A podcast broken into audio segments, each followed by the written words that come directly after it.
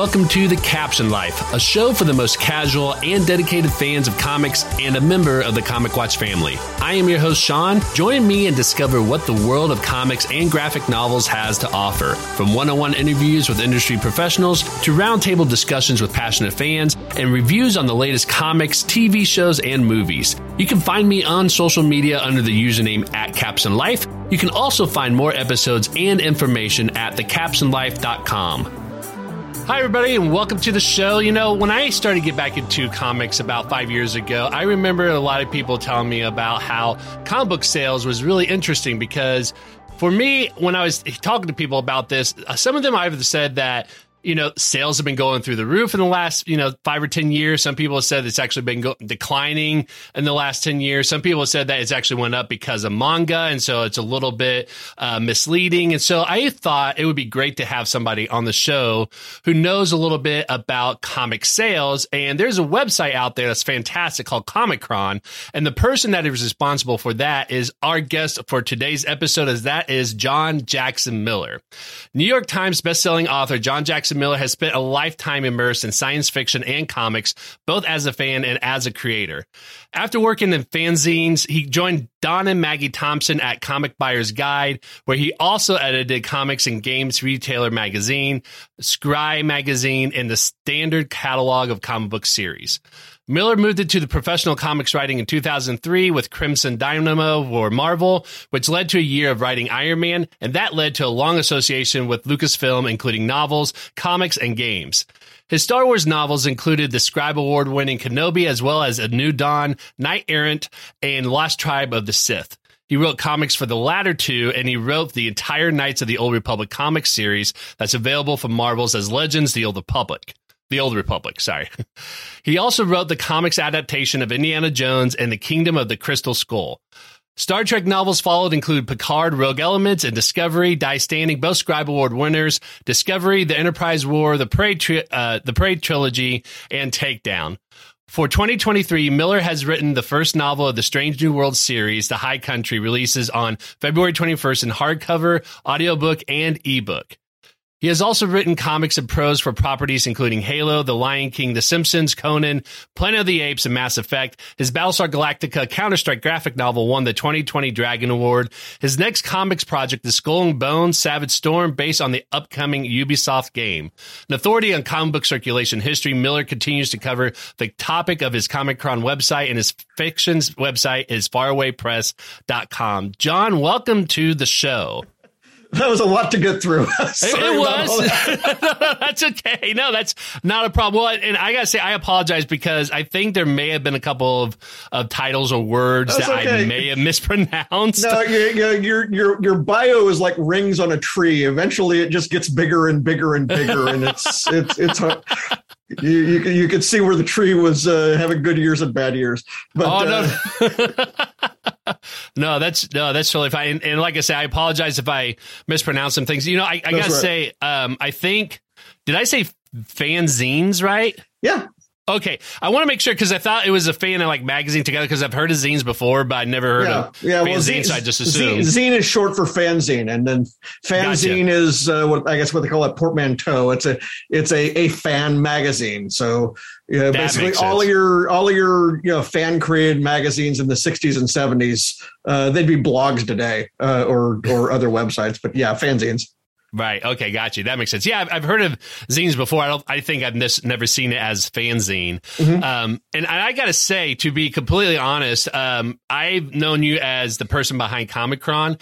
I didn't realize how much you've had your foot in the comics world as an author. And so I'm yeah. like really impressed by your resume here and just all the things that you've been involved with. So I like am even more excited about not only do I have the person behind Comichron, but you've also been in the industry as a professional as well too. So that's really exciting. That's really cool.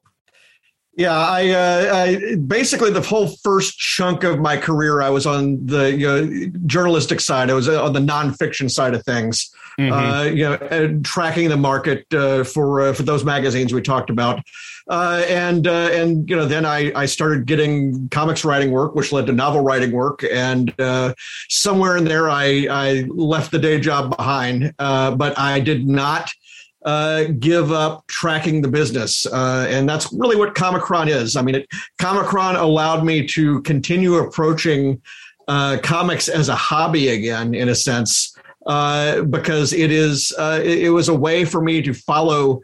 You know, one of the things I was obsessed with, and that was uh, how many comics exist, uh, how many how many comics were out there this year, that year, or or the other, and you know what the sales are in in any given current year.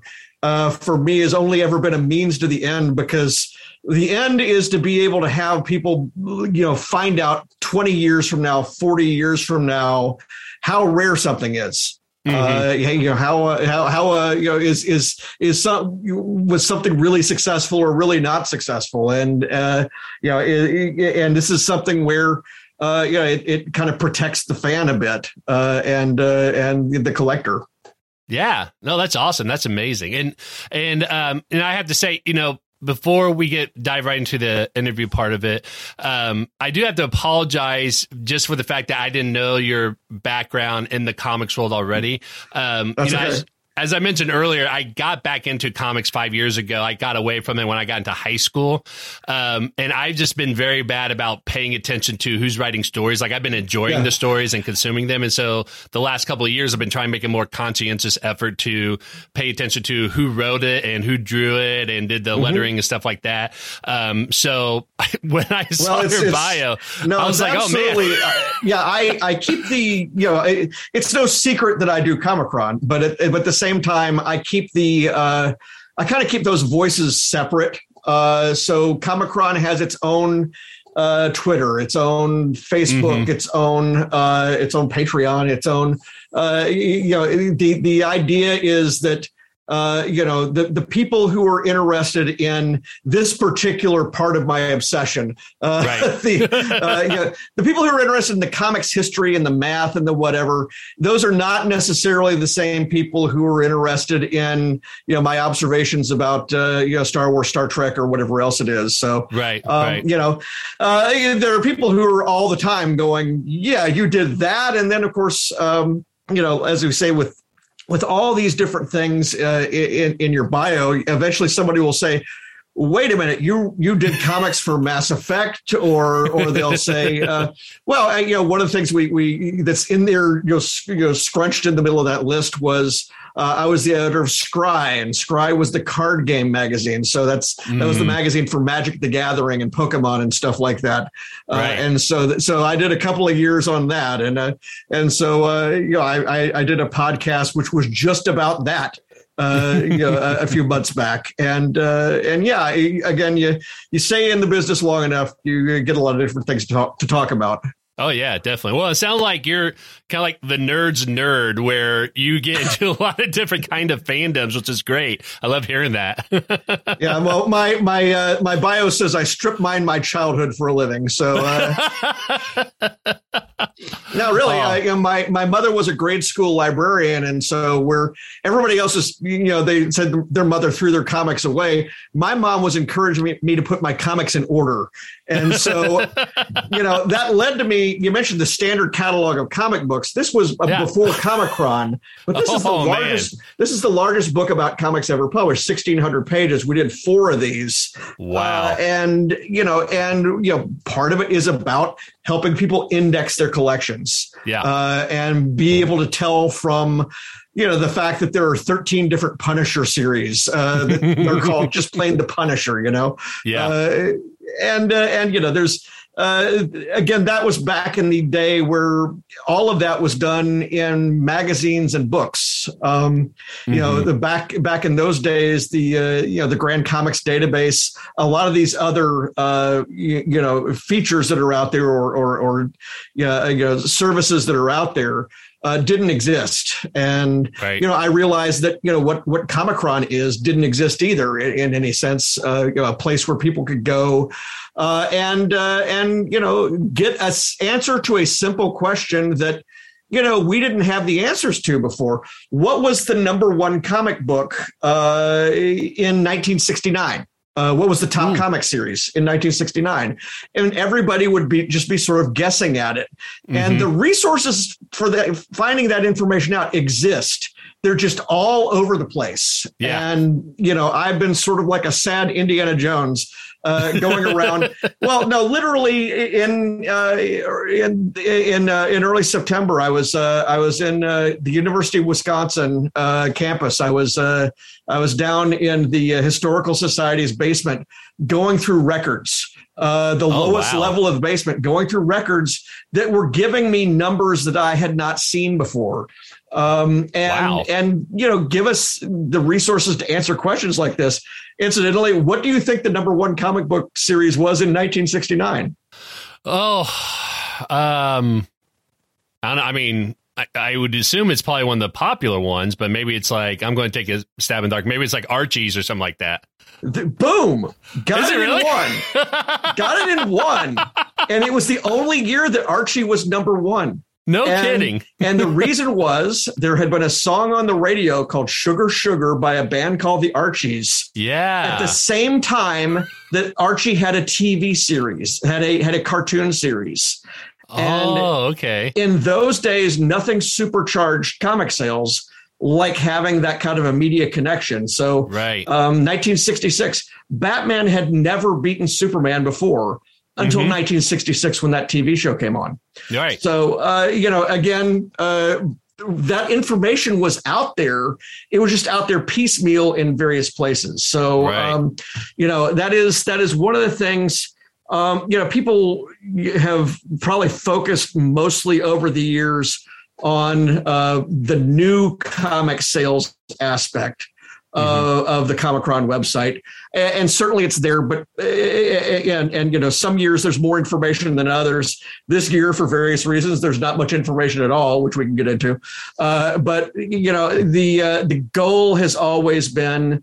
Uh, you know, I'm treating this like a uh, an 85 year data set, a mm-hmm. project mm-hmm. that goes back to 1935. And you know, if I don't have everything online yet, uh, or in a place where people will be able to get it. Uh, the goal is that I will one day. Right. Yeah.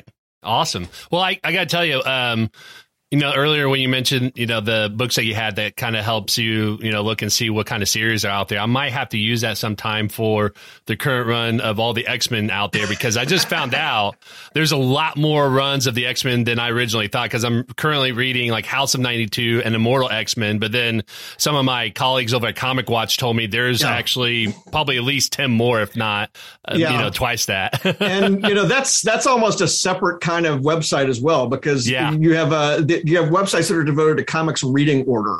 Mm-hmm. Uh, you know what order you read things in, and right. that's going to be that's going to be different from continuity order, and certainly different from publication order. Yes. Uh, and so, uh, you know, the way that I look at these things is they all serve different uh, purposes. Mm-hmm. Um, you know, even you know when we talk about the you know what comics sell, for example, mm-hmm. Uh, there are multiple definitions of what sales mean. Right. Um, and so, for example, what Comichron, uh, what I really focus on is what's called circulation.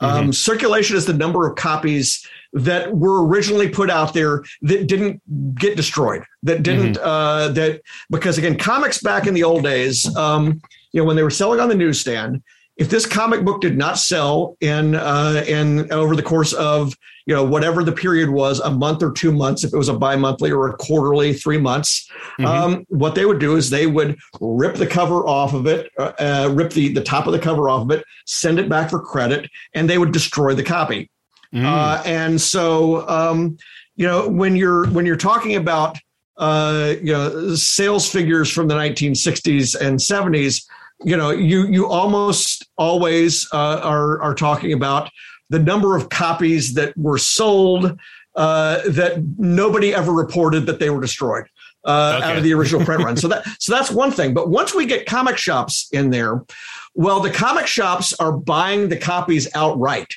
Right. Um, and so those comics are sold. They're not going back to the publisher. The mm-hmm. publisher makes its money for them. Uh, mm-hmm. Uh, you know, remember that the first comic shops they were collectors.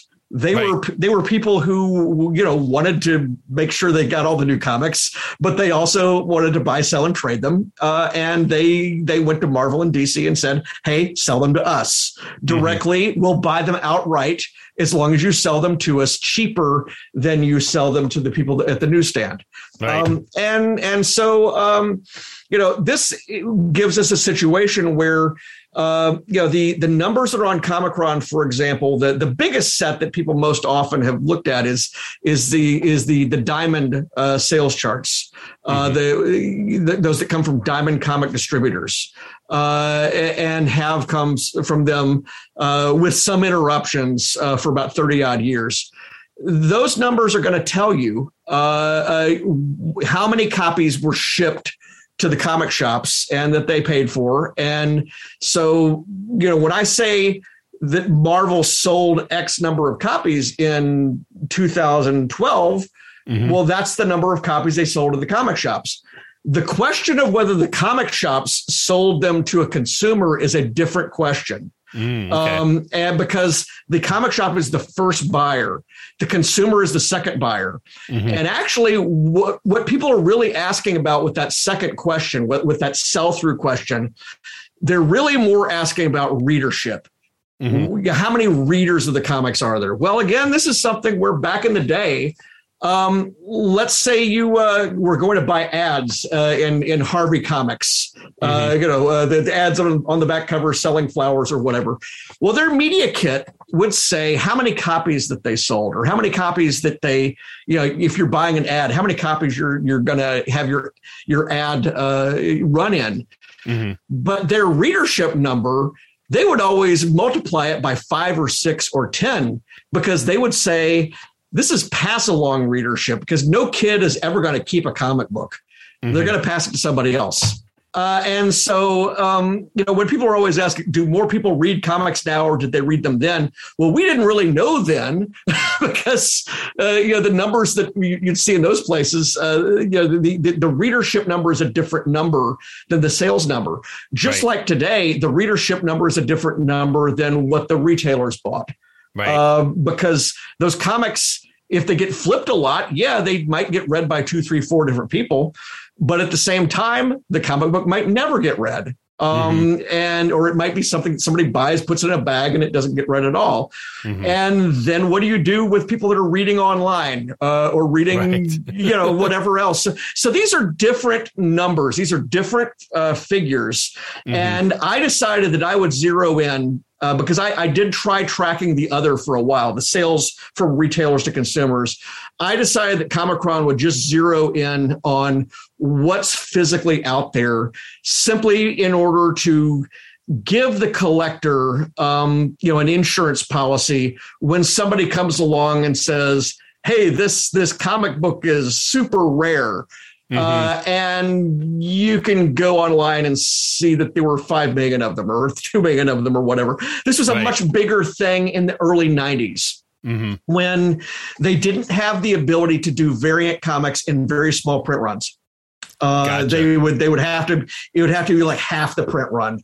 So right. you, you you look at a book like X Men Volume Two Number One. That's that that Jim Lee uh, uh, reboot of the series.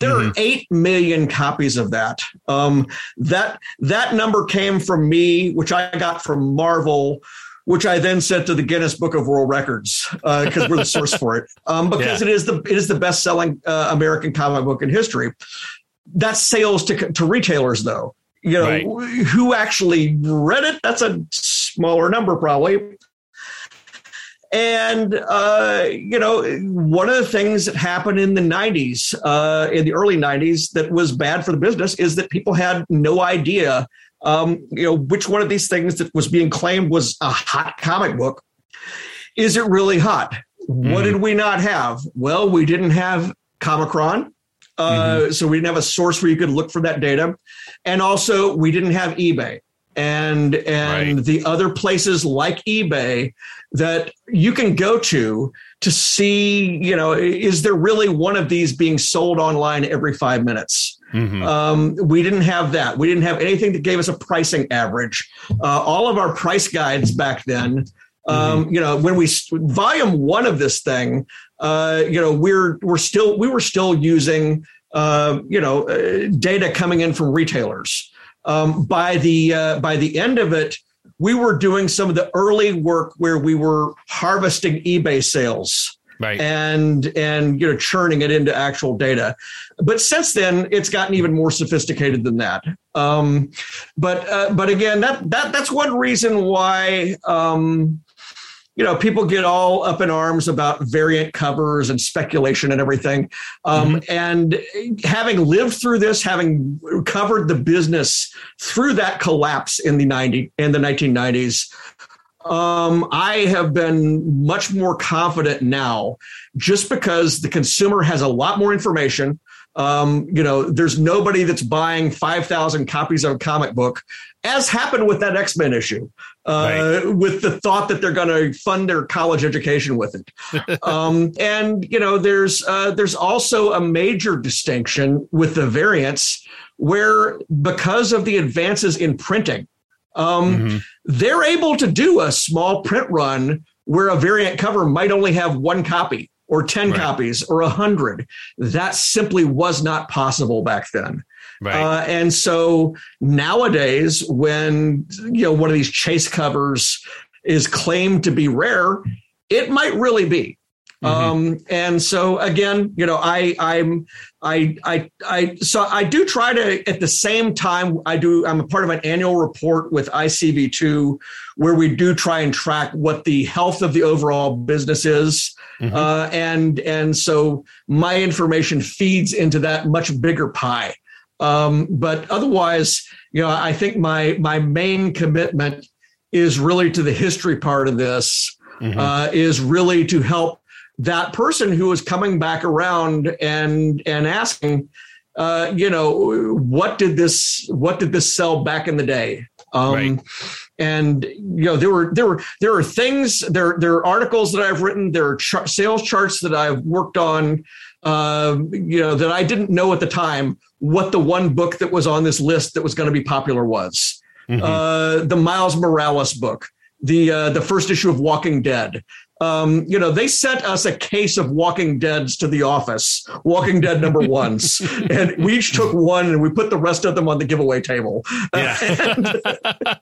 still looking for those right. uh, because because you don't know, and so um, I'm I'm glad that I've been able to you know sort of archive all this information in a place where uh, you know people who are wondering anything um, mm-hmm. you know whatever particular uh, you know thing strikes their fancy uh, publishers have come to us uh, in the past uh, or, or, back when we were doing the book or or or to me uh, saying hey i've got the rights to project x uh, mm-hmm. what did it do back in the day what mm-hmm. did it do um, marvel for a, a while there in the 2000s they were contacting me asking uh, how many comic books with Nick Fury have there been uh, that, that were sold? Uh, right. How many how many Daredevil comics have been sold ever? How many you know just to sort of get an idea of what the mind space is for these things uh, when they're trying to figure out well is this going to be worthy of Hollywood or whatever right. it is. Uh, you know now they've got a lot more of their own data on that, but I'm, I'm, glad yeah. to be able to find something for them. Yeah, I was, I was about to say that's uh, really interesting given the fact that they're asking about their own comics and and it seems like they they haven't you know kept track of it until a certain point. Um, you know, look, it's a it, it, it's a it's a freight train. Uh, the publishing, you you know, you've got uh, comic books coming out every single week. Mm-hmm. Um, you know, there's uh, been companies that have moved their physical locations two or 3 mm-hmm. times. Uh, right. There's always a loss of data there's always a turnover of personnel who, uh, you know, there's you know, usually there's the one guy in, in, every you know decade that or woman at, at, at, a, at a company every decade who remembers the way it was, who right. remembers all the all the ins and outs of things, who mm-hmm. remembers who owns stuff. Right. Uh, do we own this property? Do we not own this property? And usually you go to that person and say, okay, yeah, Marvel, we we own we own uh, you know Bug from the Micronauts, but we don't own the rest of the Micronauts. Uh, and you know, there, there's uh, you know, the, this is what's known as institutional memory. Yeah. Uh, and the institutional memory uh, in in you know in our field, in the comics field, used to come from what we call the fanzines, uh, like Comics Buyer's Guide, which was a weekly newspaper for 1,699 issues we, we ended up doing, uh, mm-hmm. and and then then a monthly magazine, and then the Overstreet Comic Book Price Guide, which uh, you know is on its 52nd annual volume. Mm-hmm. Um, and uh, and again, since print kind of fell away, the, there's no real magazines uh, you know, uh, that are that are you know major, you know, mainstream con- consumer focused. There are a lot of magazines, particularly published by TwoMorrows, which focus on the golden age collector, the silver age collector, you know, the collector of specific comics from a certain period.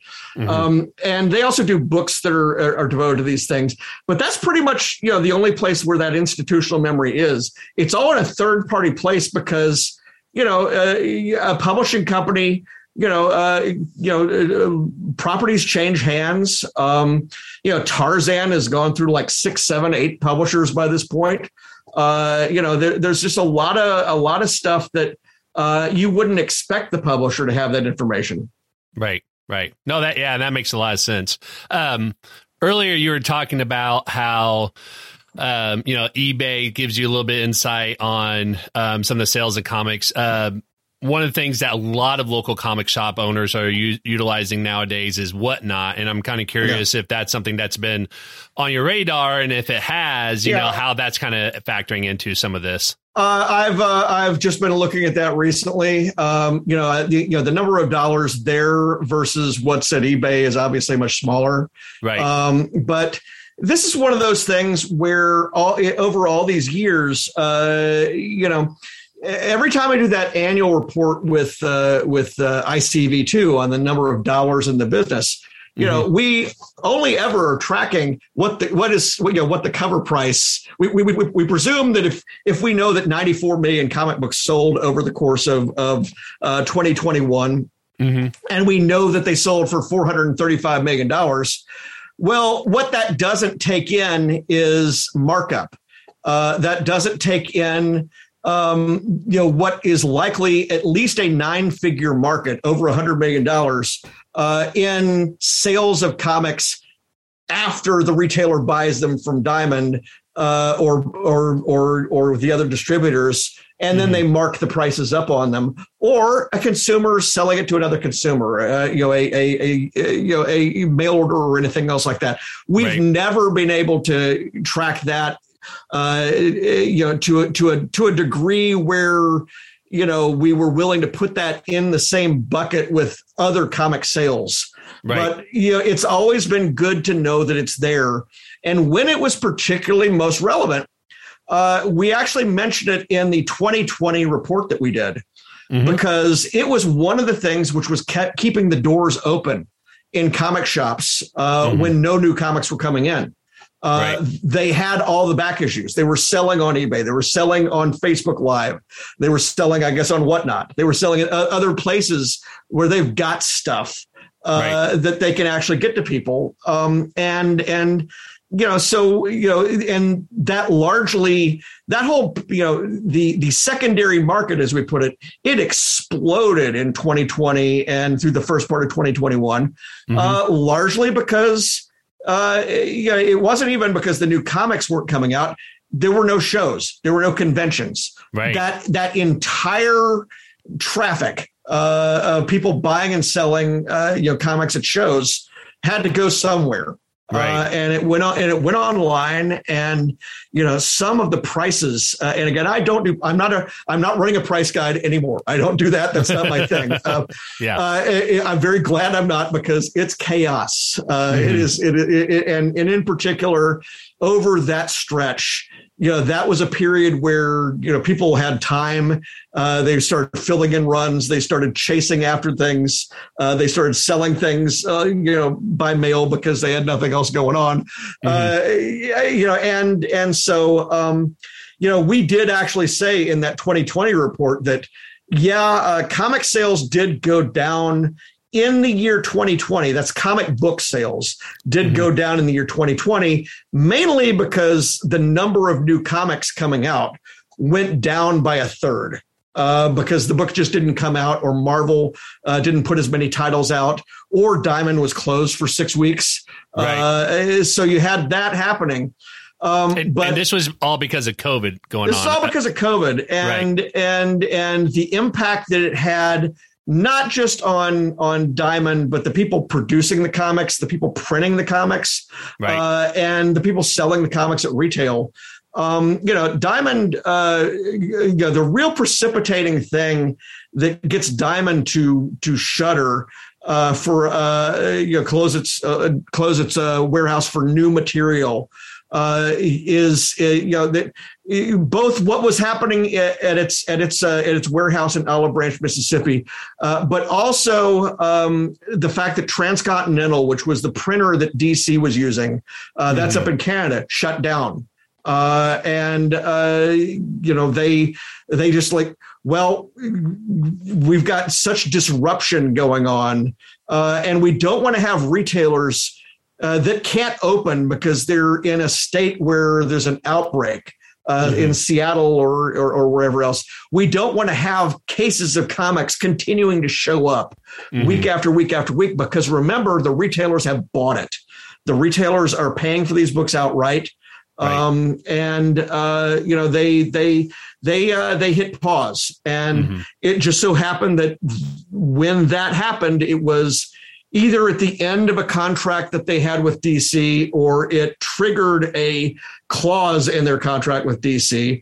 And that caused DC, which did eventually get comics printed again, mm-hmm. to turn to um, new distributors, uh, right. which is now, uh, well, which which became just one distributor in the form of Lunar, which is uh, a sister company to DCBS. That's the digital comic book uh, uh, uh, comics comic book shop service.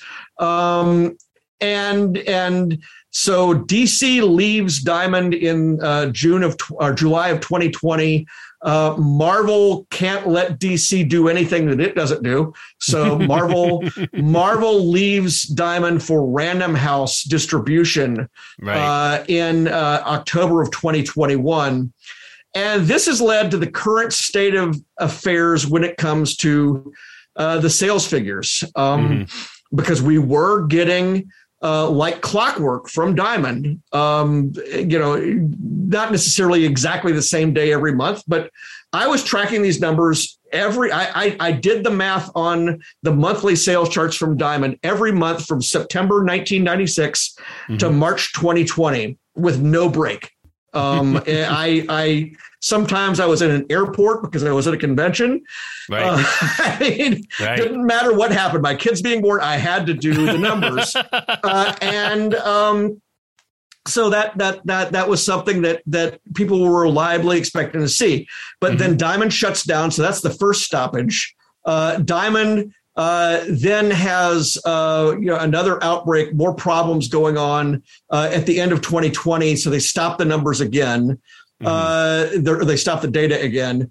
Um, they uh, they come back uh, with data uh, in the summer of 2021, uh, mm-hmm. which uh, is is now it's just it's just everybody except for DC because DC's not there. Um, but that only lasts until um, two things happen at the same time. First, Marvel leaves uh, for Random House, and then the second thing is that's the same month that Diamond is hit by a huge ransomware attack right. that shuts down its systems for weeks. Right. Uh, not not as comic shipping necessarily, but the ancillary stuff like giving people these numbers, this, this these charts. Mm-hmm. Um, you know that that that went on pause. Um, we started again with data um, coming from them at the beginning of 2022, uh, but now um, it what was coming from Diamond was no DC, and only about a third of Marvel.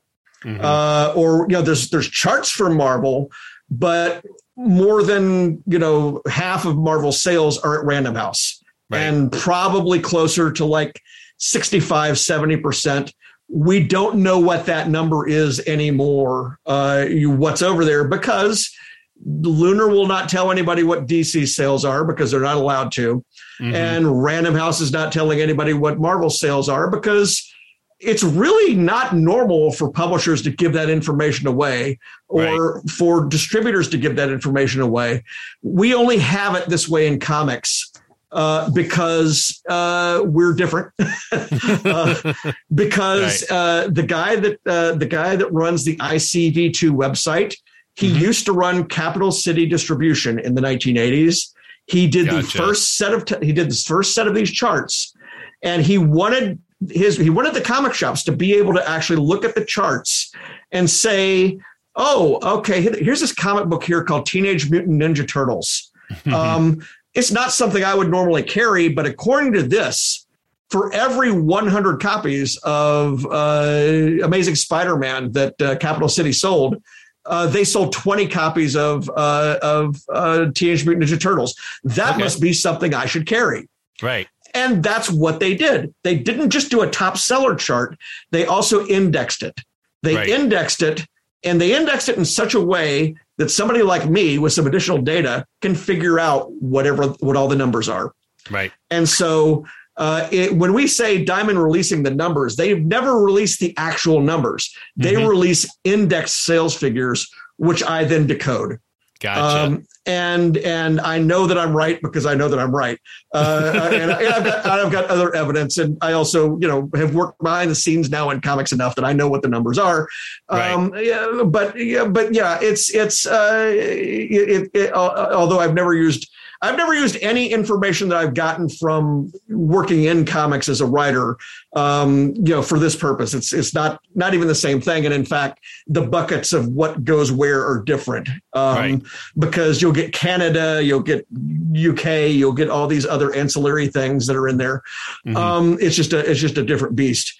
Um, but you know, so the, but the idea was always we want retailers to know um, what is selling well relative to other things. Mm-hmm. And what happened is the consumers got a hold of these charts when I mm-hmm. would do them and when other people would do them, and they were making use of them.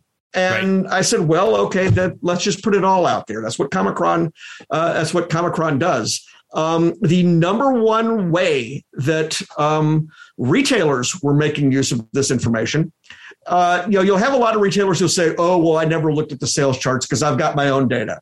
Well, that's mm-hmm. fine you're an existing store. You have your own data. Right. This is a national chart. It doesn't necessarily reflect your chart. Right. What it's for is the new store. Right. Yeah. The, the new store, they know they've got money enough to buy a thousand new comic books the first week. Mm-hmm. What should they be? Right. And so we used to have this nice menu.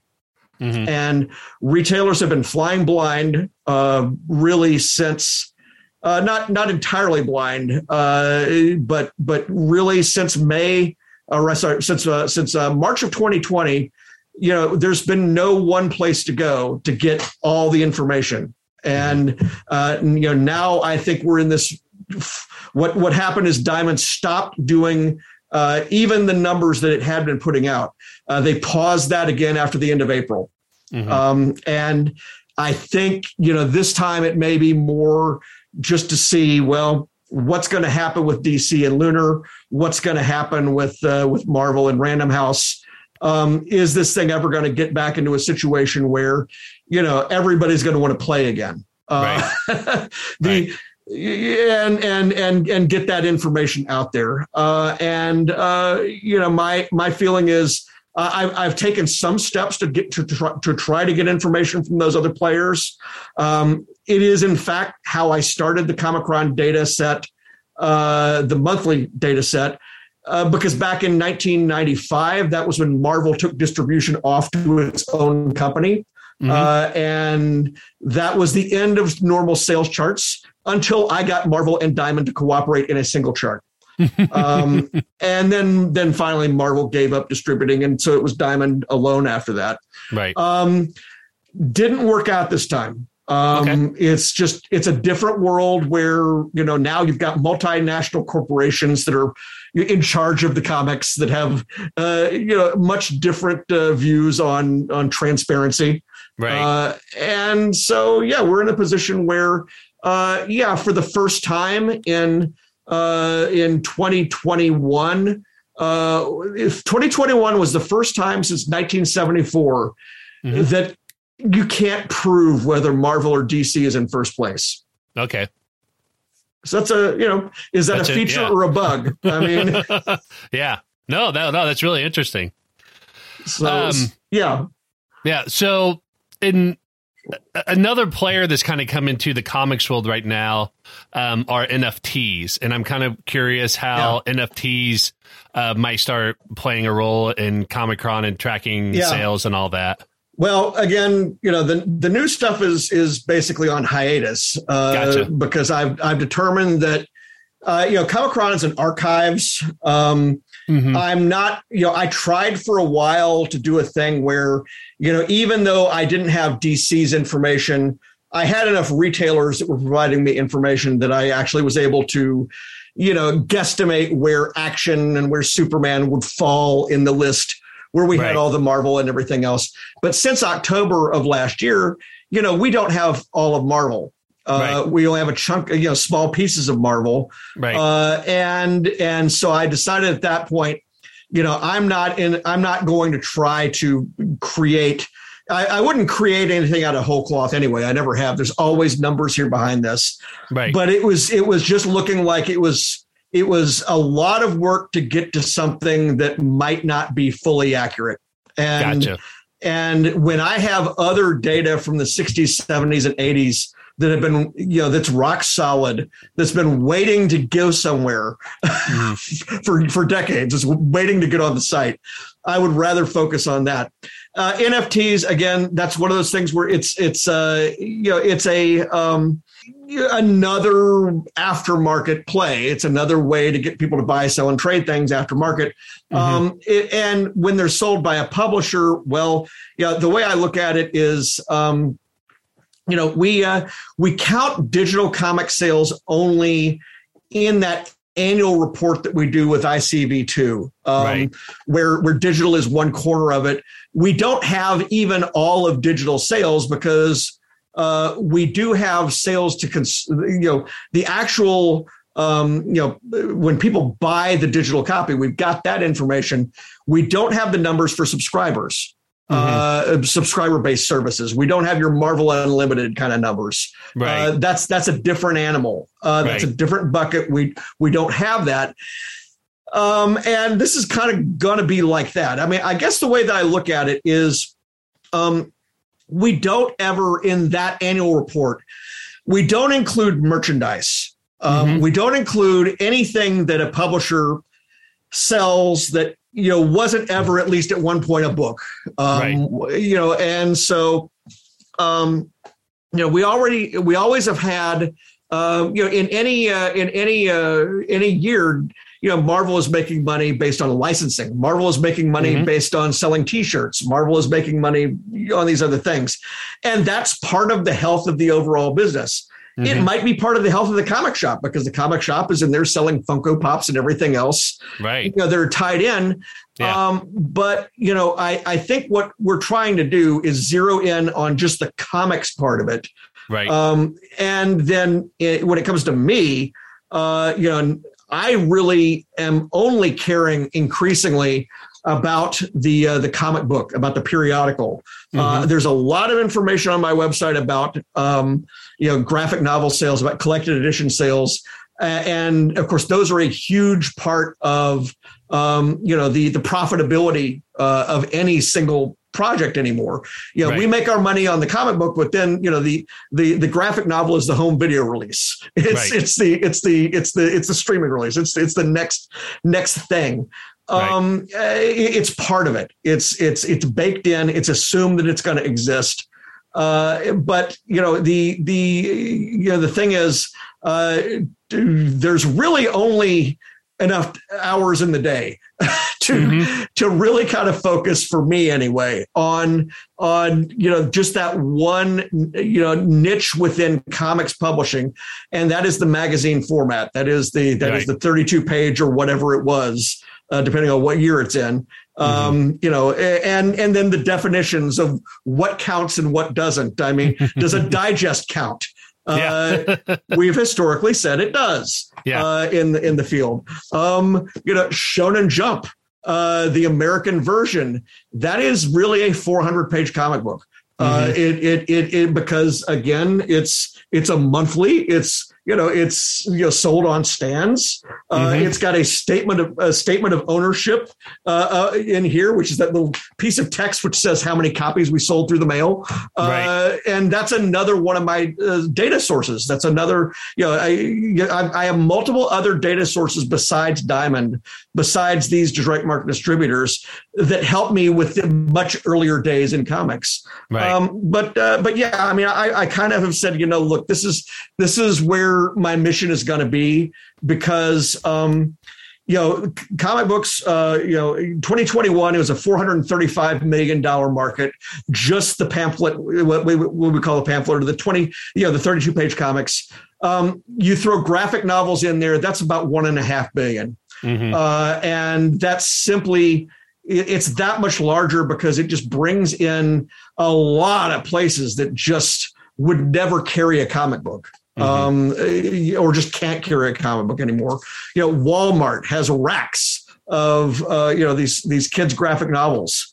Um, You know, manga is in there in, in that mix as well, uh, and manga had a blockbuster year. So Mhm. again, uh, you know, these things are all part of the you know the ongoing evolving mix of you know what is popular within the comics medium the whole idea of panels with word balloons Mhm. um, and depending on the year you know um, manga were in horrible trouble 15 years ago.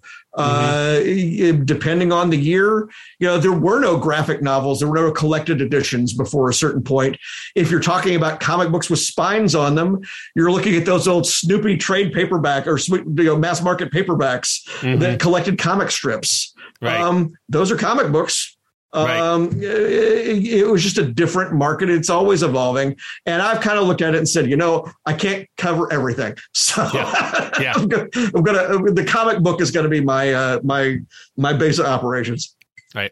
Well, and, and you had mentioned manga, which um, kind of goes into one of the questions I want to ask you is that I have heard, um, you know, from you know different comments on social media and Yeah. from other people I talk to.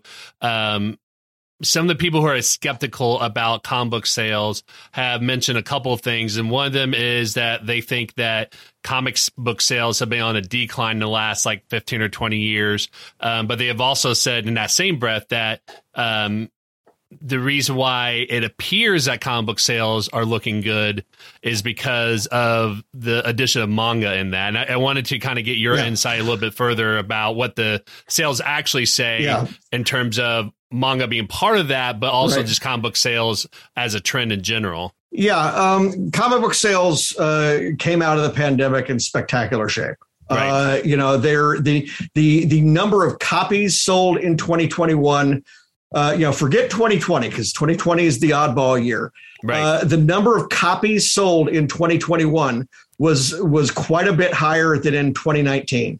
Uh, tw- in fact, it's you know the number is like 94 million copies, which gets us up to Oh, about wow. where thing. Yeah, it gets us up to about things where things were in uh, the peak year of of the the peak year for units Mhm. uh, for comic books in the 21st century is going to be 2015 or 2016. I can't remember which it is, but the the it, you know 2015 you've got Star Wars going back to Marvel. Um, you got you know you've got uh, you know Civil War two is in there. Uh, Mhm. 2016 you've got DC rebooting. Mhm. Um, uh, and uh, you know the uh, the dollars uh, are certainly a lot higher in uh, in 2020 uh, 2021 for comic books. Uh, but again, you know we're looking at a, a market where uh, if you go back, uh, you know, uh, just uh, 12, 13, 14 years, you uh, uh, are into a stretch where uh, you know we're lucky to have you know five and a half million comics uh, sold a month. Uh, Mhm. That was before the first DC reboot. That was before the New Fifty Two. Right. Um, and uh, really, the whole decade of the 2010s uh, was a, a an improvement uh, all you know completely over that level. Um, we have a retrenching in 2017 where we realize okay, um, two things really happened in 2017. Uh, first of all, uh, we're not able to compare year to year that well against that DC rebirth year. Mm-hmm. Uh, and part of it was because DC went returnable for the entire first six months of that thing. Uh, okay. which is to say that you know in part the numbers are are impacted by the fact that um, you know DC had a, a program where um, the retailers could order more than they needed. Mm-hmm. Um, and, so and so that you had that going on. Um, but uh, but the you know the other dynamic was uh, in 2017. Uh, you kind of have a thing where um, all right these these uh, platform variants where um, you buy the retailer buys 50 copies of this comic book to get this other thing or or you know, to get this uh, this premium edition or mm-hmm. or whatever the uh, the the levels get out of whack um, mm-hmm. and and what happens is you eventually get to a point where the retailers are saying okay we can't do this anymore mm-hmm. uh, and um, the targets end up retrenching or they they end up you know sort of uh, you know altering the way that those uh, the structures are for these things uh, so that once we get into 2018 2019 uh, you know these uh, you know the, the market will tell you when things are out of balance right. um, because again you know the the retailers are are rational uh, mm-hmm. the retailers are you know they are they are not going to buy something outright if they mm-hmm. don't think they can make a profit on it in some way, shape, or form. In, the case of those platform variants, people will say, "Well, yeah, they're they're they don't have buyers for these forty copies that they bought so that they could get this other thing." Right. Yes, but they may already have a buyer who's willing to pay a thousand dollars for this other thing. Right. Uh, and so, you know, they're rational. They're going to break even on it. Even if they give the other 40 copies away, they still made money. Mm-hmm. Um, and you know the, the, the the numbers in the sales charts. The the number one thing that was uh, that that determines what this month's comics orders are is mm-hmm. last month's sales. Right. I mean, you, you know, you it, the market will tell you if it's overinflated or not. Uh, right. Uh, and so what happens is uh, after 2017, we get into a nice recovery period. Uh, uh, and uh, you know things are uh, the, the, first quarter of 2020 was actually really strong, and then the pandemic hit. Right. Uh, and you know, I, I think there's um, you know a a but even so, I mean it it, it um, you know we've come back strong from that.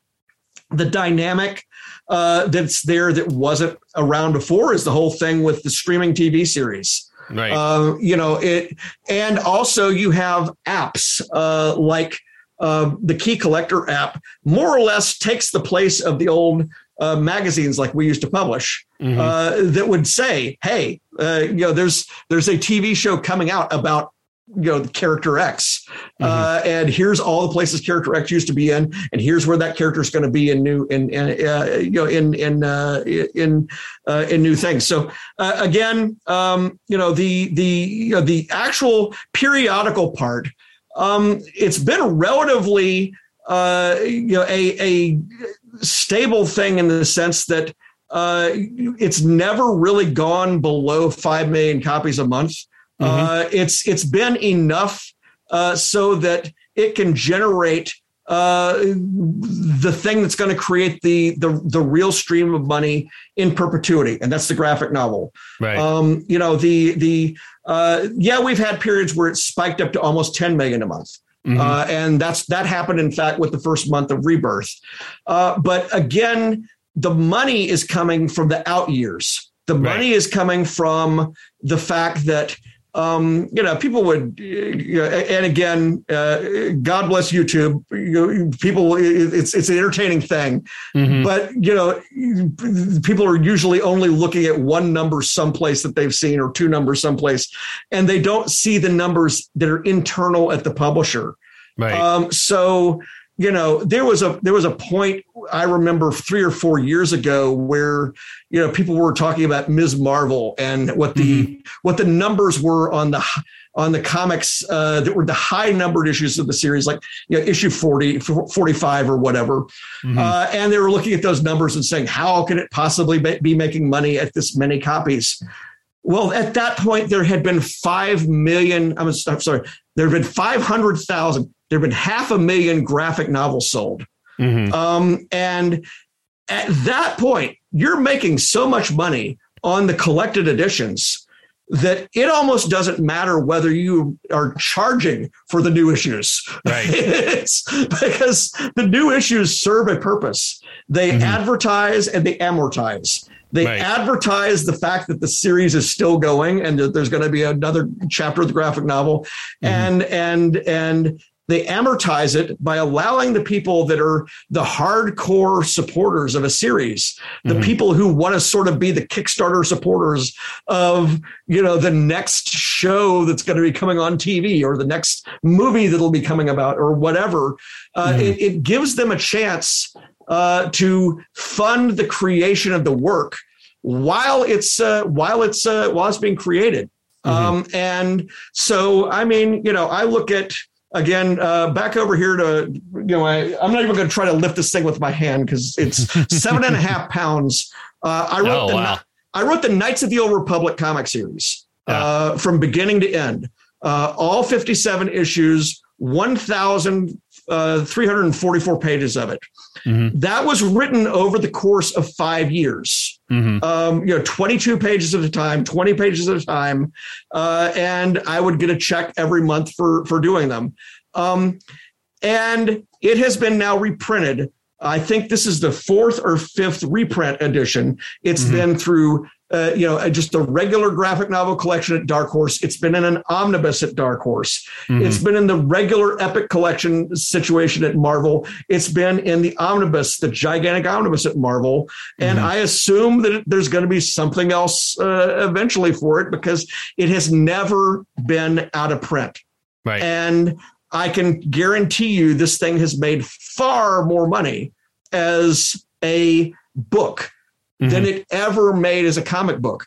Mm-hmm. But it would not exist as a book had it not been for the comic book. Right. Because I couldn't go away and write a 1400 page, you know, I write, I write novels. Uh, I, I, did write a, I did, I did write a 1200 page trilogy for Star Trek.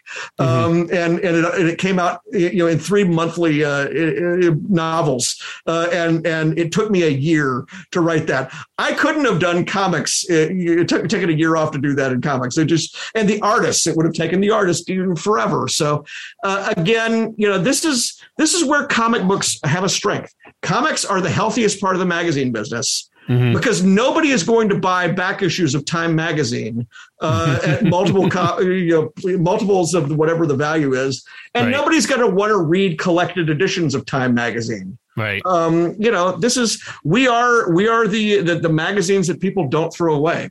Right. Um, and um, and you know, and and that people make movies out of. Yeah. so um, and and you know, and and also we're we're healthier than most other magazines because our retailers buy them outright. Right. Um, you know, most issues of Time magazine get destroyed in the same way that those magazines got destroyed, the comics got destroyed off the newsstand back in the day. Right. Um, so, so yeah, I, to get back to the, the the original point, which is um, yeah, uh, if you're going to look at the actual numbers on individual issues, mm-hmm. yes, the numbers on individual issues do not compare with back in the day when um, you know you have uh, you know, 100,000 uh, copies, uh, 200,000, 300,000 copies. They're going into every 7 Eleven and Walgreens and grocery store and everything in America.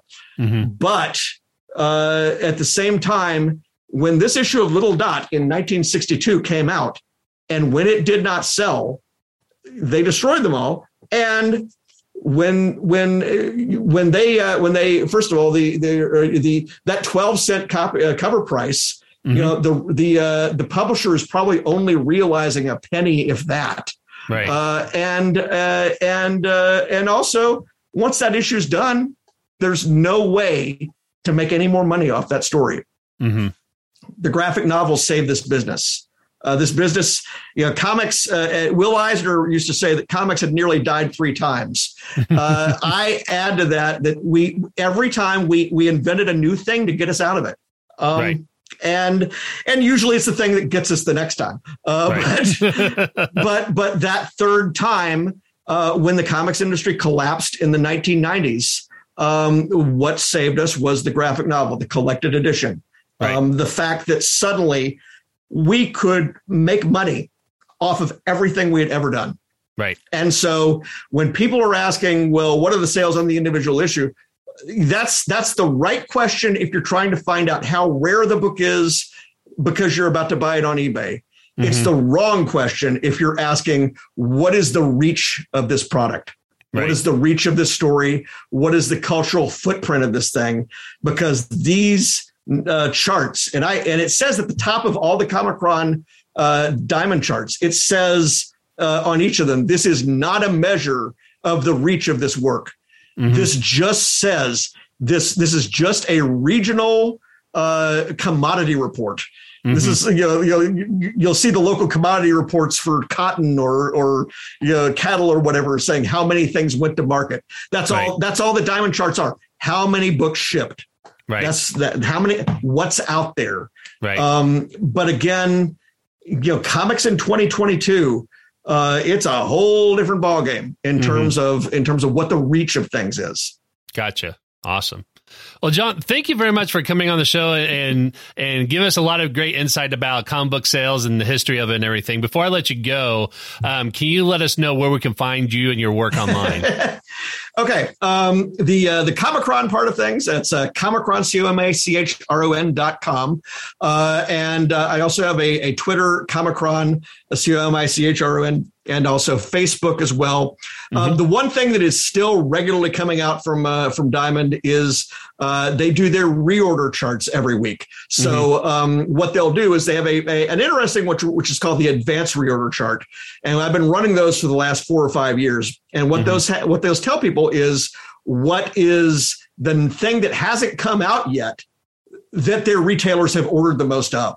Right. Um, and so um, and so that's a useful thing. So people were able to see on there when that comes out uh, uh, by following that on Twitter, uh, Patreon as well, Comichron. Um, and uh, and again, I, I am doing a lot more stuff that people haven't seen yet for this website. It's based on uh, it's based on that older data that I have been waiting to get online. Uh, and then, as you mentioned, uh, my uh, my comics and fiction uh, site, farawaypress.com. Uh, JJM Faraway is my account on uh, Twitter. And then John Jackson Miller is the name on both Instagram and Facebook. Awesome. I'll make sure to include those in the show notes as well, too. So thank you very much for coming on the show, John. I appreciate it. Absolutely. And that wraps up another episode of The Caption Life. I hope you enjoyed listening and don't forget to hit the subscribe button. You can follow us on social media at Caption Life. And if you like what we're doing, give us a shout out by tagging us in your post or send us a message. For more information about us and all of our previous episodes, visit thecaptionlife.com.